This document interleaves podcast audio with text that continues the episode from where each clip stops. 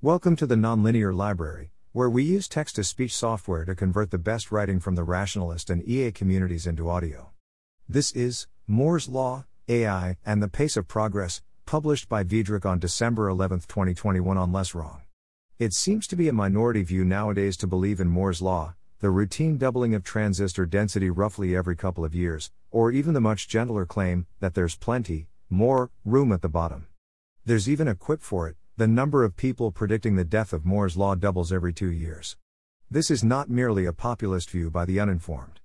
Jensen Huang, CEO of NVIDIA, a GPU company, has talked about Moore's Law failing.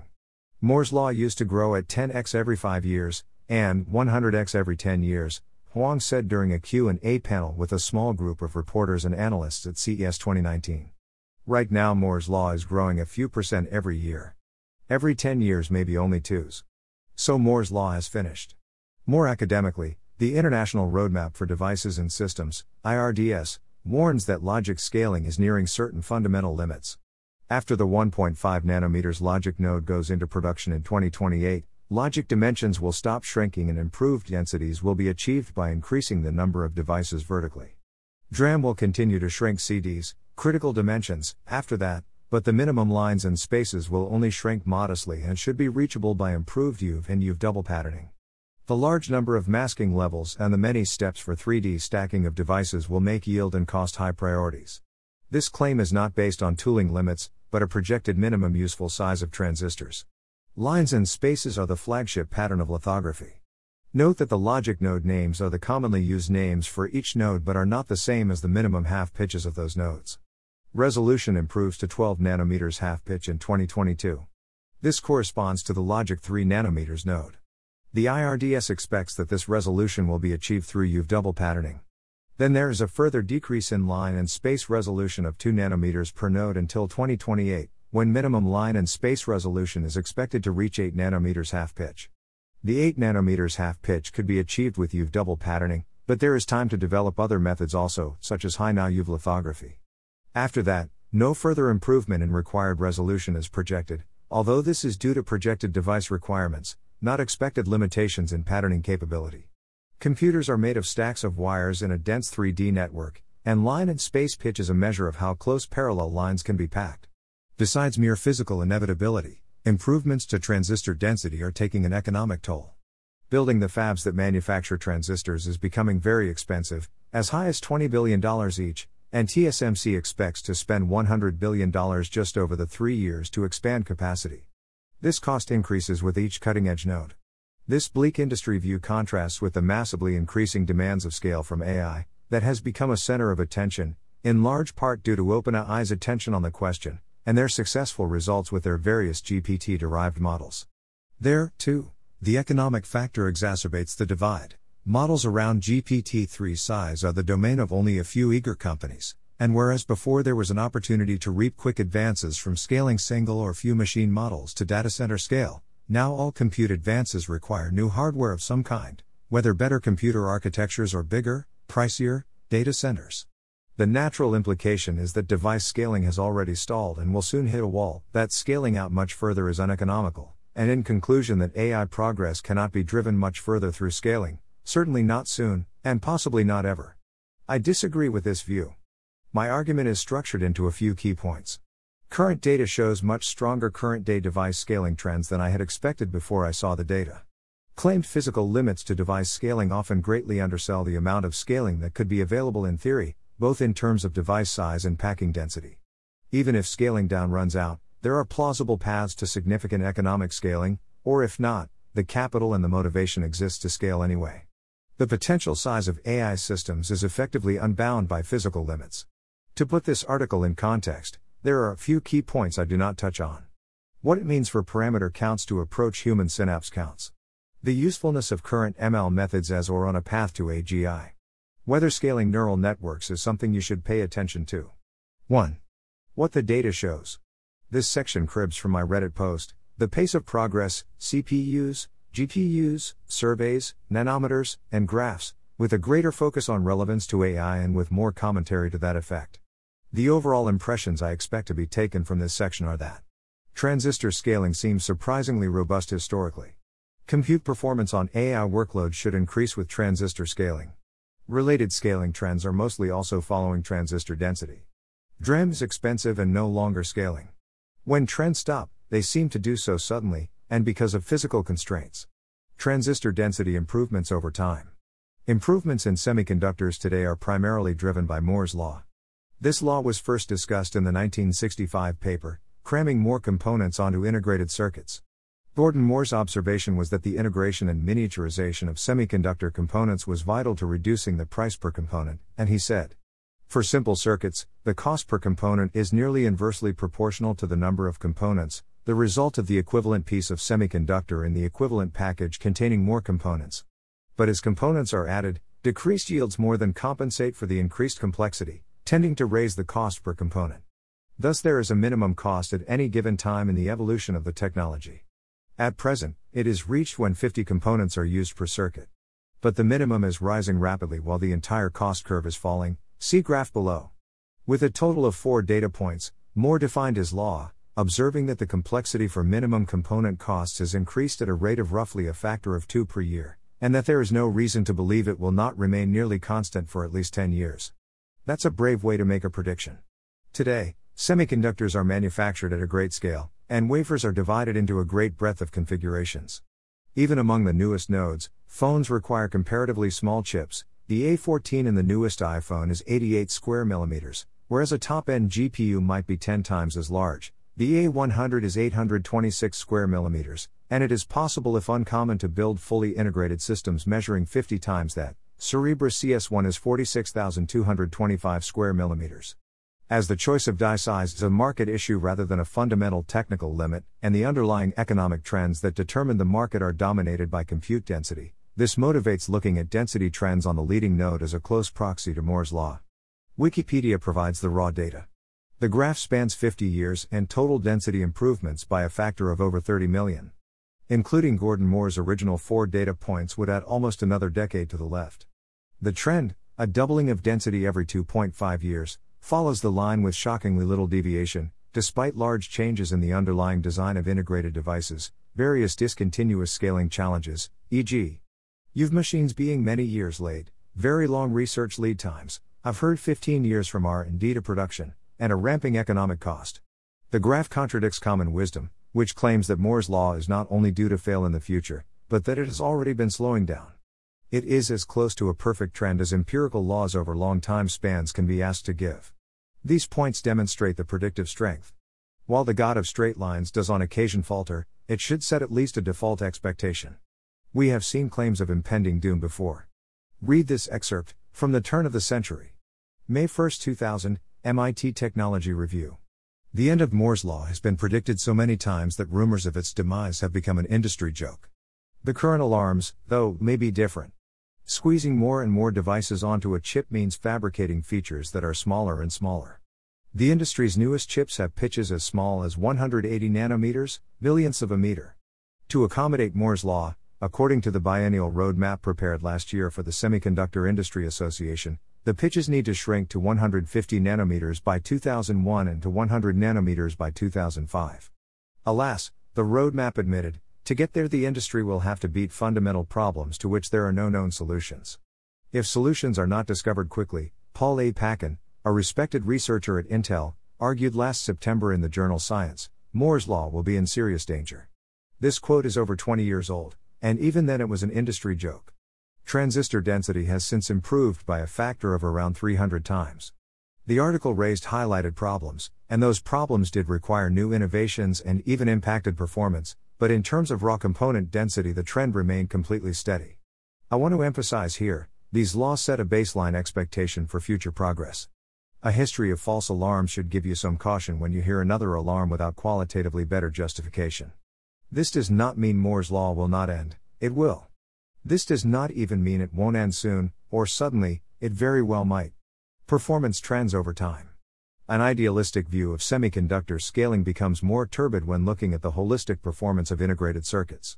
As the performance of AI hardware scales very differently to how, say, CPUs scale, and because the recent improvements in AI hardware architectures result in large part from a one time transition from general purpose to special purpose hardware, The details of how precisely any architecture has scaled historically is not of direct, one to one relevance.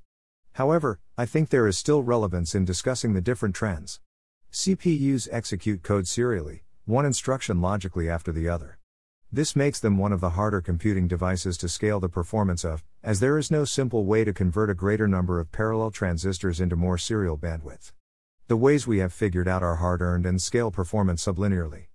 Nowadays, we compromise by allocating some of the extra transistors provided by Moore's law towards more CPU cores, rather than fully investing in the performance of each individual core.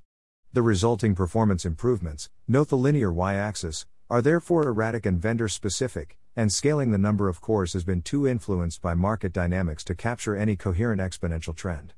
This was not always the case, in the 80s and 90s, as transistors shrunk, they got faster according to Dennard scaling. The physics is not too relevant, but the trends are. If there is any key thing to learn from the failure of Dennard scaling, it would be that exponential trends based off of physical scaling can end abruptly. As a result, transistors now only get marginally faster each process node. GPUs are massively parallel devices, executing many threads with similar workloads. You would expect these devices to scale fairly well with transistor count. I do not have a chart of flops that would show the underlying scaling, but I do have some performance graphs measured on video games. Performance has scaled at a clean exponential pace for both NVIDIA and AMD GPUs since the start of my graphs. The same is true, in a rougher sense, for performance per inflation adjusted dollar. Gaming performance might not be a great analogy to AI workloads, because AI is more regular, whereas games are complicated programs with a myriad of places for bottlenecks to occur, including memory bandwidth. However, this only means we would expect Moore's law to drive AI performance at least as reliably as it does GPUs. An RTX 3090 has 9.4x the transistors and 5.4x the performance on games of a GTX 590 from 2011. This implies the growth in gaming performance is roughly capturing three quarters of the growth in transistor counts on a log plot. I want to emphasize not to rely too much on the specifics of that number, because of the mentioned but unaddressed complexities. AI Impacts has an analysis 2019 recent trends in GPU price per flops. Unfortunately, while dollar slash flops is a coherent metric for similar architectures over long time spans, it tends to be dominated by circumstantial ones over short time spans. For example, Tech PowerUp claims a GTX 285 has 183% the performance of an HD 4770, yet only 74% of the FP32 flops theoretical throughput. The GTX commanded a much higher launch price, $359 versus $109, so when divided through this disparity between flops and performance is exaggerated. As a recent example, NVIDIA's 3000 series doubled FP32 throughput in a way that only gave a marginal performance increase. In the Turing generation, each of the four SM processing blocks, also called partitions, had two primary data paths, but only one of the two could process FP32 operations. The other data path was limited to integer operations. GA10X includes FP32 processing on both data paths, doubling the peak processing rate for FP32 operations. An RTX 3080 has about 165% the performance in games of an RTX 2080, but 296% the FP32 flops. In the long run, these factor 2 performance differences wash out, but in the short run, they account for a good fraction of your measurement. I did try to analyze flops per transistor, a measure of efficiency, using their data, and while I don't have good quality visual data to share, it did seem to me like the trend was neutral when looking at high end cards, which suggests that GPUs are not generally needing more transistors per floating point operation per second. The trend seemed positive for low end cards, but those cards often have large numbers of unused transistors, for market segmentation purposes. Most GPUs are around 500, 1000 flops transistor, very roughly implying it takes 1 or 2 million transistors to process one FP32 flop cycle. In the long run, this supports the claim that Moore's law, to the extent that it continues, will suffice to drive downstream performance. Memory is theoretically a separate scaling regime. It is simultaneously one of the more fragile aspects of Moore's law in recent years, and also one of the largest opportunities for discontinuous technology jumps. Memory typically refers to DRAM, a type of memory that stores data in capacitors gated by transistors, but many prospective technologies can fill its role, and historically several others have. DRAM is built in a similar way to other circuits, but it is built on specialized and cost optimized nodes that support some of the unique requirements of DRAM. DRAM follows a clear exponential trend until around 2010, when prices and capacity stagnate. As with Dennard scaling, I don't expect this issue to resolve itself. The physical limit in this case is the use of capacitors to hold data. A capacitor is made of two close but separated surfaces holding charge. The capacitance is linearly proportional to the area of these surfaces, and capacitance must be preserved in order to reliably retain data. This has forced extruding the capacitor into the third dimension, with very high aspect ratios projected to reach around 100 to 1 relatively soon. Any scaling regime that requires exponential increases along a physical dimension is quite counterproductive for long term miniaturization trends. Surprisingly to me, the DRAM included with GPUs has still increased by a factor of about 10 over the last 10 years, about the same rate as transistor density has improved. At 2000 unit retail prices of GDDR6, the 16 GB of DRAM in a RX 6800 XT would total $210. The RX 6800 XT has an MSRP of $649, so even though they are likely to get their DRAM at a significant discount, DRAM is already a meaningful fraction of total unit costs. These facts together suggest that DRAM growth is more likely to be a short term impediment to continued scaling than compute transistor density is. The counterpoint is that there exist a significant number of technologies that can partially or completely replace DRAM, that have better scaling laws. There are NRAM and IGZO2T0C DRAM, and various slower memories like 3D XPoint and Sony's ReRAM. There are also pathways to stack DRAM, which might allow for density scaling without relying on further miniaturization, an approach that worked well for NAND flash. This is by no means exhaustive. You can, for instance, imagine a great variety of memories made of tiny physical switches, which are termed NEMs. Interconnect speed is an especially important aspect to consider when building computer systems that consist of a large number of integrated computing devices. This means GPUs or AI accelerators made of multiple chips, individual servers that contain multiple such GPUs or accelerators, and data centers that contain a great many communicating servers. I don't know of any good long term holistic analysis of these trends, nor a good pre aggregated source of data to easily do one myself. However, I am aware of a number of individual small trend lines that all suggest sustained exponential growth. C is one of them. NVIDIA server GPU series, P100, V100, then A100, also have support for NVIDIA's NVLink versions 1 through 3, with bandwidth roughly doubling each generation. NVLink is primarily focused on connecting local GPUs together within a server node. For bandwidth between nodes across a supercomputer, you can look for instance at InfiniBand's roadmap. Again, we see an exponential trend that roughly keeps pace with transistor scaling. There has also been a recent trend in chiplet architectures, whereby multiple dies are connected together with short, dense, and efficient connections. This includes both 2D stacking, where the chips are placed side by side, with short and dense local traces connecting them, and 3D stacking, where the chips are placed on top of each other. 3D stacking allows for extremely high bandwidth connections, because the connections are so short and of great number, but currently needs to be done carefully to avoid heat concentration. This is an emerging technology, so again, rather than showing any single trend line in capability scaling, I will list a few relevant data points. Intel's upcoming Ponte Vecchio supercomputer GPU connects 41 dies, some compute and some memory, using embedded bridges, which are small silicon connections between dies. AMD's already sampling MI200 server GPU also integrates two compute dies plus some memory dies in a similar fashion. Their Milan X server CPUs will stack memory on top of the CPU dies to expand their local cache memory, and those dies are then connected to other CPU dies in older lower performance interconnect. Cerebras have a wafer scale engine, which is a circuit printed on a wafer that is then used as a single huge computing device, rather than cut into individual devices.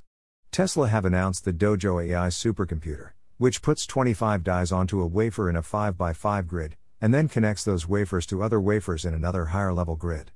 Each die is connected directly only to its four nearest neighbors, and each wafer only to its four nearest neighbors. 2. There's plenty, more, room at the bottom. Richard Feynman gave a lecture in 1959, There's Plenty of Room at the Bottom. It is a very good lecture, and I suggest you read it. It is the kind of dense but straightforward foresight I think rationalists should aspire to. He asks, What sort of things does physics allow us to do, and what should the techniques that get us there look like? Feynman mentions DNA as an example highly compact dynamic storage mechanism that uses only a small number of atoms per bit.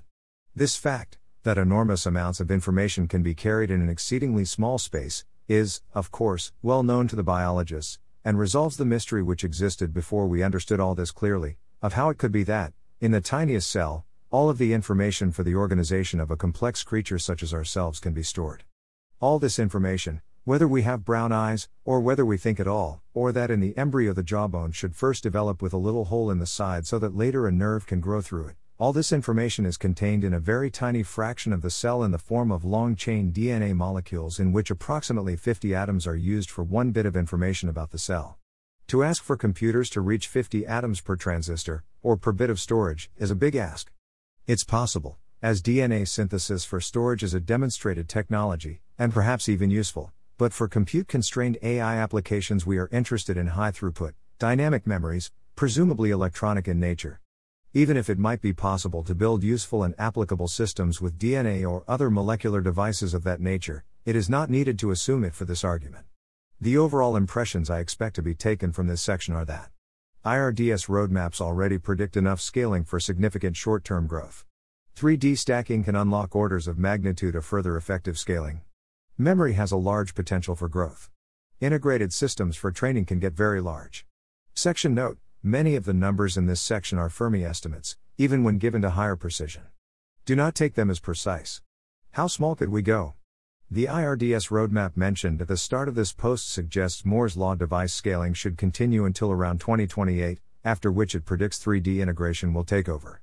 That suggests a planar density of around 10 9 transistors per square millimeter. Already, this planar density is much greater than today. NVIDIA's most recent Ampere generation of GPUs has a density around 5 times 107, varying a little depending on whether they use TSMC 7 nanometers or Samsung 8 nanometers.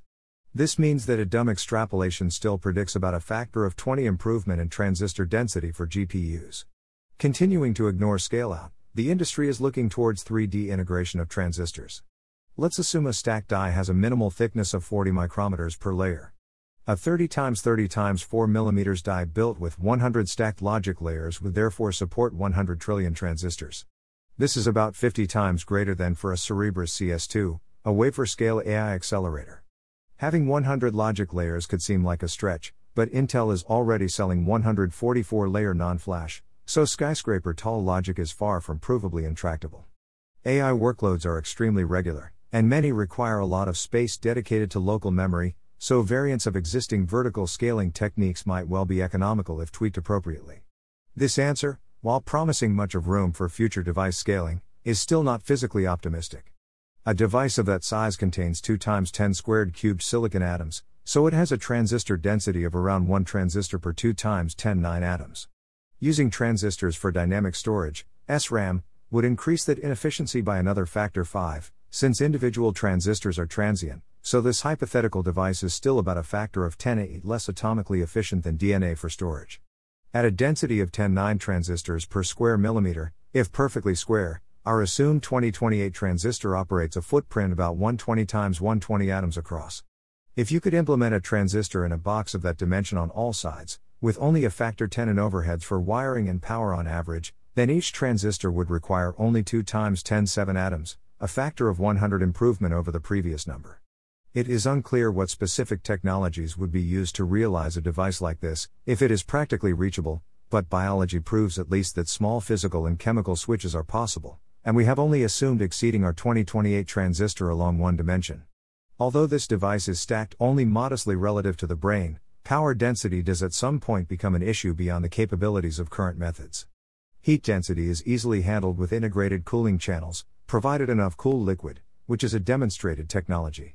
Total rack power output might have some fundamental limit somewhere eventually, but the ocean makes a good heatsink. So I don't believe that cooling represents a physical barrier. How much can we improve on DRAM? For earlier in this write up, DRAM scaling has hit a bottleneck. Not every AI accelerator uses DRAM as their primary storage, with some relying on faster, more local SRAM memory, which is made directly from transistors arranged in an active two state circuit. As of today, and for a long time prior, DRAM is an optimal balance of speed and density for large but dynamically accessed memory. DRAM is fast because it is made of transistor gated electric charges, and is more space efficient than SRAM by virtue of its simplicity. The complexity of an SRAM cell is a consequence of transistors being volatile, in that they don't retain state if their inputs subside. You therefore need to build a circuit that feeds the state of the SRAM memory back into the inputs of the SRAM memory, while also allowing that state to be overridden. What is important to note is that this is a statement of CMOS transistors, not a statement about all switches in general. Any device that can hold two or more states that can be read and changed electrically holds promise as a memory storage. Memory has more relaxed requirements than transistors with regards to speed and switching energy, because typically only a little memory is accessed at a time. This is especially true for large scale network training, as each neural network weight can be reused in multiple calculations without multiple reads from bulk memory. The problem with predictions of the future in a space like this is not that there are no clear right answers, as much as that there are so many prospective candidates with slightly different trade offs, and correctly evaluating each one requires an immense understanding of its complicated relationship to the most complicated manufacturing processes on the planet. Therefore, I will illustrate my point by choosing an example perspective technology that I think is neat, not by claiming that this particular technology will pan out, or be the best example I could have used. The space of technologies is so vast, the need is so great, and the history of memory technology so demonstrably flexible, that it is all but inevitable that some technology will replace DRAM. The relevant questions to us are with regards to the limiting factors for memory technologies of these sorts in general. NRAM is my simple to illustrate example. A NRAM cell contains a slurry of carbon nanotubes. Those carbon nanotubes can be electrically forced together, closing the switch, or apart, opening it. Nantero claim they expect to reach a density of 640 megabits per square millimeter per layer on a 7 nanometers process, with the ability to scale past the 5 nanometers process. They also claim to support cost effective 3D scaling, illustrating up to 8 process layers and 16 die stacks, for 128 total layers. This compares to 315 megabits per square millimeter for Micron's upcoming 1 alpha DRAM, or to 1000 megatransistors per square millimeter for our projected 2028 logic node. NRAM is a bulk process, in that many carbon nanotubes are placed down stochastically. This makes placement easy, but means we are still far from talking about physical limits. This is fine, though. The 128 layer device mentioned above would already have a bit density of 10 gigabytes per square millimeter. If you were to stack one die of 8 layers on top of a Cerebras CS2, it would provide 240 terabytes of memory. This compares favorably to CS2's 40 gigabytes of SRAM. Again, this is not to say that, that this particular technology or device will happen. Most prospective technologies fail, even the ones I think are cool. I am saying that physics allows you to do things like this, and the industry is trying very many paths that point this way. How big could we go? When I initially envisioned writing this section, I had to justify the feasibility of large nearest neighbor grids of compute, extrapolating from other trends and referencing interconnect speeds. Tesla made things easy for me by announcing a supercomputer that did just that. Tesla starts like several other AI accelerators with a small compute unit that they replicate in a grid across the die, what they call their D1 chip. D1 is 645 square millimeters and contains 354 such units. They claim it's 362 flops BF16 CFP8, which compares reasonably against the 312 flops BF16 from NVIDIA's A100's neural accelerator. The A100 is a bigger 826 square millimeters die, but most of that space is dedicated to other GPU functionality. This compute unit is surrounded by densely packed, single purpose I.O., with a bandwidth of 4 TBS in each ordinal direction, or 12 TBS overall. This is a lot, considering an A100 has only 0.6 TBS total bandwidth over NVLink, and 1.6 TBS bandwidth to memory. For this bandwidth to be achieved, these chips are placed on a wafer backplane, called Integrated Fan Out System on Wafer, or INFO underscore SO. They place a 5 by 5 grid, so 16,125 square millimeters of wafer in total, about a third the area of Cerebras' monolithic wafer scale accelerator, and they call this a tile. Whichever approach up to that point is superior, Tesla's tile or Cerebras' waffle, the key scale difference happens when you connect many of these together. Tesla's wafers have 9 TBS of off chip bandwidth in each ordinal direction, or 36 TBS total bandwidth. This allows connecting an almost arbitrary quantity of them together, each communicating with their nearest neighbors. They connect 120 of these tiles together. The topology of those 120 tiles is unclear, but for matters of theory we can assume what we want. If the arrangement is a uniform 12 by 10 grid, then a bisection along the thinnest axis would have a total bandwidth of 90 TBS. That is quite fast. Although bandwidth is high, you might start to be concerned about latency. However, consider model parallelism, splitting different layers of the graph across the nodes. GPT 3 has 96 attention layers, so at that scale each layer corresponds to one tile. Information only needs to rapidly pass from one tile to its neighbor. Latency is unlikely to be a concern at that scale. Now consider a huge computer with, say, 100 times the number of tiles, each tile being significantly larger according to some growth estimates, running a model 1000 times as large as GPT 3. This model might have only 10 times the number of layers, so you might need 10 tiles to compute a single layer. Still, a model partition does not seem bound by fundamental latency limits, 10 tiles is still spatially small, perhaps a 3x3 grid, or perhaps even a 3D arrangement like 2x2x3. If these tiles have excess memory, as the NRAM example in the previous subsection showed is physically realizable, you can make the problem even simpler by replicating weights across the local tiles. Ultimately, the sort of AI training we do now is very conducive to this sort of locality. Cerebras already has to grapple with compiling to this architecture, just on their one wafer scale chip. Even if more point to point data movement is needed, that is far from infeasible. Optical interconnects can carry extremely high physically realizable bandwidths over long distances, with latency limited to the speed of light and fiber plus endpoint overheads. Ayar Labs offers TeraPHY, which is a chiplet, a small add on chip, that supports 2 TBS per chiplet and a maximum length of 2 kilometers. Even that longest version would purportedly have a latency of just 10 microseconds, dominated by the speed of light. If every layer in a 1000 layer network had a 10 microseconds communication latency added to it that wasn't pipelined or hidden by any other work, the total latency added to the network would be 10 ms. Again, physics doesn't seem to be the limiting factor. 3. How much die could a rich man buy? One of the many insights Feynman got right, and there's plenty of room at the bottom, is that shrinking the size of things would make them proportionally more mass manufacturable, and similarly, proportionally cheaper. However, in much of this essay, I have talked about scaling upwards more layers, more devices, bigger systems, bigger prices. It is natural to wonder how much of this scaling up can be done economically. In this section, I want to argue for expecting the potential for significant economic scaling beyond Moore's Law, both in terms of lower prices and in terms of higher spending. I do not put a timeline on these expectations. The overall impressions I expect to be taken from this section are that there exist plausible prospective technologies for making fabrication cheaper. Funding could scale, and at scale could buy a lot more compute than we are used to. You can make things pretty cheap, in theory. Semiconductors are the most intrinsically complex things people manufacture, and it's hard to think of a runner up. The production of a single chip takes 20 plus weeks start to end, and a lot of that work is atomically precise. Just the light bulbs used to illuminate wafers for photolithography steps are immensely complex, bus sized devices that cost upwards of $100 million each.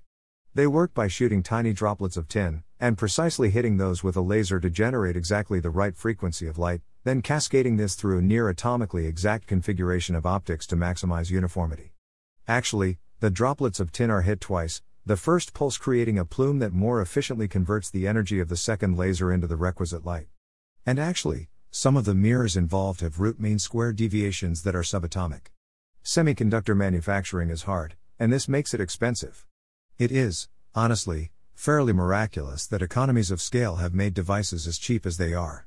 On the other hand, atomic manufacturing, even atomically precise manufacturing, is normally practically free. Biology is almost nothing but great quantities of nanomachines making nanoscale structures on such a scale that sometimes they produce giant macroscopic objects. It is not physics that is telling us to make things in expensive ways. For all the cutting edge of semiconductor manufacturing is pricey, some of the less exacting stuff is pretty affordable per square millimeter. TV screens can be massive, but are covered in detailed circuitry. Typically, this discrepancy is down to a simpler method of construction. Often inkjet printing is used, literally a printer that deposits droplets of the desired substance on the flat backplane, printing out the wanted circuitry. These methods have limitations. Inkjet printers are not very precise by photolithography standards, and can be rate limited for complex designs. Semiconductor manufacturing tends to involve several slower steps, like atomic vapor deposition, to place down layers one atom thick at a time, and etching steps for more complex 3D constructions. Sometimes layers are ground flat, to facilitate further buildup of material on top of that. These steps make the difference between the price per square millimeter of CPU and the price per square millimeter of TV. If you could use the latter production techniques to build high end CPUs, we'd be doing it already. Biology does still inspire us to ask what the practically achievable improvements to manufacturing speed and affordability are. There are a couple of innovative techniques I know of that do scale to promising resolutions, and are under research. Both are stamping methods. Nanoimprint lithography works by stamping an inverse of the wanted pattern into a soft solid, or a curable liquid, to form patterns. Nanoscale offset printing uses, in effect, an ink stamp of the pattern to transfer, copying it from a master wafer to the target. Both techniques allow bulk copies of complex designs in much shorter periods of time, with orders of magnitude less capital investment. Nanoimprint lithography is harder to scale to high throughput, but has comparable resolution to the best photolithography tools. Nanoscale offset printing is quick to scale, but likely has some fundamental resolution limits just shy of the best photolithography techniques. I don't want to go too much into the promise of these and other techniques, because unlike perspective memory technologies, there aren't an effective infinity of choices, and these ideas may very well not pan out. My goal in this section is to raise the legitimate possibility that these economic advances do eventually happen, that they are physically plausible, if not promised, and to get people to ponder on what the economic limits to scale would be if, say, semiconductors fell to around the price per unit area of TVs. You can spend a lot more money, in theory. Governments don't have the best foresight, but they do like spending money on things. The Space Launch System, NASA's new space rocket, is projected to cost greater than $4 billion per launch in running costs, and between the launch vehicle, the capsule, and the ground equipment, well over $40 billion has been spent on it to date. The government could bankroll huge AI projects. Several particularly rich people have more foresight, or just more chutzpah, than the government, while also having a better ability to spend their large quantities of money efficiently. Elon Musk has a huge amount of money, around $300 billion, an uncommon belief in AI progress, and the willingness to spend large numbers of billions on his passion projects. Elon Musk could bankroll huge AI projects. Investments of this scale are not outside of traditional industry, if revenue sources exist to justify it. TSMC is investing $100 billion over three years in expanding semiconductor manufacturing capacity. NVIDIA's meteoric stock rise and SoftBank's $100 billion Vision Fund's AI focus shows industry is betting on AI to have large returns on investment. I don't know where I predict things to land in the end, but it does not seem wise to assume investments of this sort cannot flow down into models, should they show sufficiently impressive capabilities. So, let's modestly say $10 billion was invested in training a model. How much would that buy?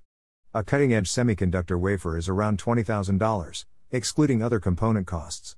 If $2 billion of the overhead was just buying wafers, that buys you about 100,000 wafers, or about half a month of capacity from a $12 billion 5 nanometers fab. The other components are pricey enough to plausibly take up the remainder of the $10 billion total cost. 100,000 wafers translates to 100,000 Cerebras wafer scale devices. For context, the Aurora supercomputer is estimated to cost $500 million, or superscript 1 20 th of the cost, and would have 50,000 GPUs, each a large device with many integrated chiplets, plus stacked memory, and plus CPUs. The numbers seem close enough to justify running with that number.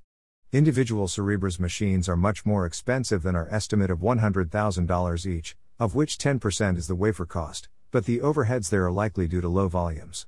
Cerebras talks about the feasibility of training 100 trillion parameter models with factor 10 sparsity on a cluster of 1000 nodes in one year. Our modest example buys a supercomputer 100 times larger. There is also no requirement in this hypothetical to assume that we are purchasing today's technology, today. Scaling to very large supercomputer sizes seems feasible. 4. And I would think 1000 miles. Prior to this section, I have tried to walk a fine line between bold claims and ultraconservatism. I want to end instead with a shorter note on something that frames my thinking about scaling in general. So far, I have talked about our artificial neural networks and their scaling properties. These are not the ultimate ground limits. We know, at minimum, that brains implement AGI, and to the best of my knowledge, here are some other things that seem quite likely. The bulk of signaling happens through chemical potential neuron spikes. Neurons fire at around 200 Hz on average. Neuron latency is about equivalent to their firing rate. Its density in humans is about 10-8 neurons per cubic millimeter. At 1B slash synapse and 100 T synapses, the brain has 100 terabytes storage. Contrast silicon. The bulk of signaling happens through switching voltages in wires. Active, hot, transistors usefully switch at around 1 to 5 GHz on average. Inverse transistor latency is in excess of 200 GHz. Density is around 10 8 transistors per square millimeter, that's areal density, not volumetric. You can buy an 8 terabytes SSD off Amazon for $1,000. If we assume two iPhones floating in space were simulating two connected neurons, with direct laser links between them, in order for the two to communicate with worse than the 1 200th of a second latency as neighboring neurons in our brains do, either. The two phones would need to be over 1,000 miles away from each other, about the radius of the Moon. The phones would have to be doing a calculation with a sequential length of 10 7 clock cycles, if running on the CPU cores, which, if I recall correctly, can together do something like 30 independent operations per cycle. Thus, for the silicon advantage to start hitting scale out limits relative to what we know is biologically necessary, we would need to be building computers about the size of the moon. I also worry a bit about quantum computers. Some of this is perhaps just that I don't understand them. I think a lot of it is because they expand the space of algorithms drastically beyond anything we've seen in nature. Those algorithms seem relevant for search, and Neven's law means any new capabilities that quantum computers unlock are likely to come suddenly. I think people should pay more attention to quantum computers, especially now that we are at a transition point seeing regular claims of quantum supremacy. Quantum computers can do computational things that no other known process has done ever. This, in my mind, is ultimately why I am so hesitant to believe claims of physical limits impeding progress. We are not that many orders of magnitude away from how small we can build components. We are sometimes starting to fight certain physical limits of information transfer through certain electromagnetic signals through limited space. In places, we are even hitting practical questions of costs and manufacturing. But we are not building computers the size of the moon.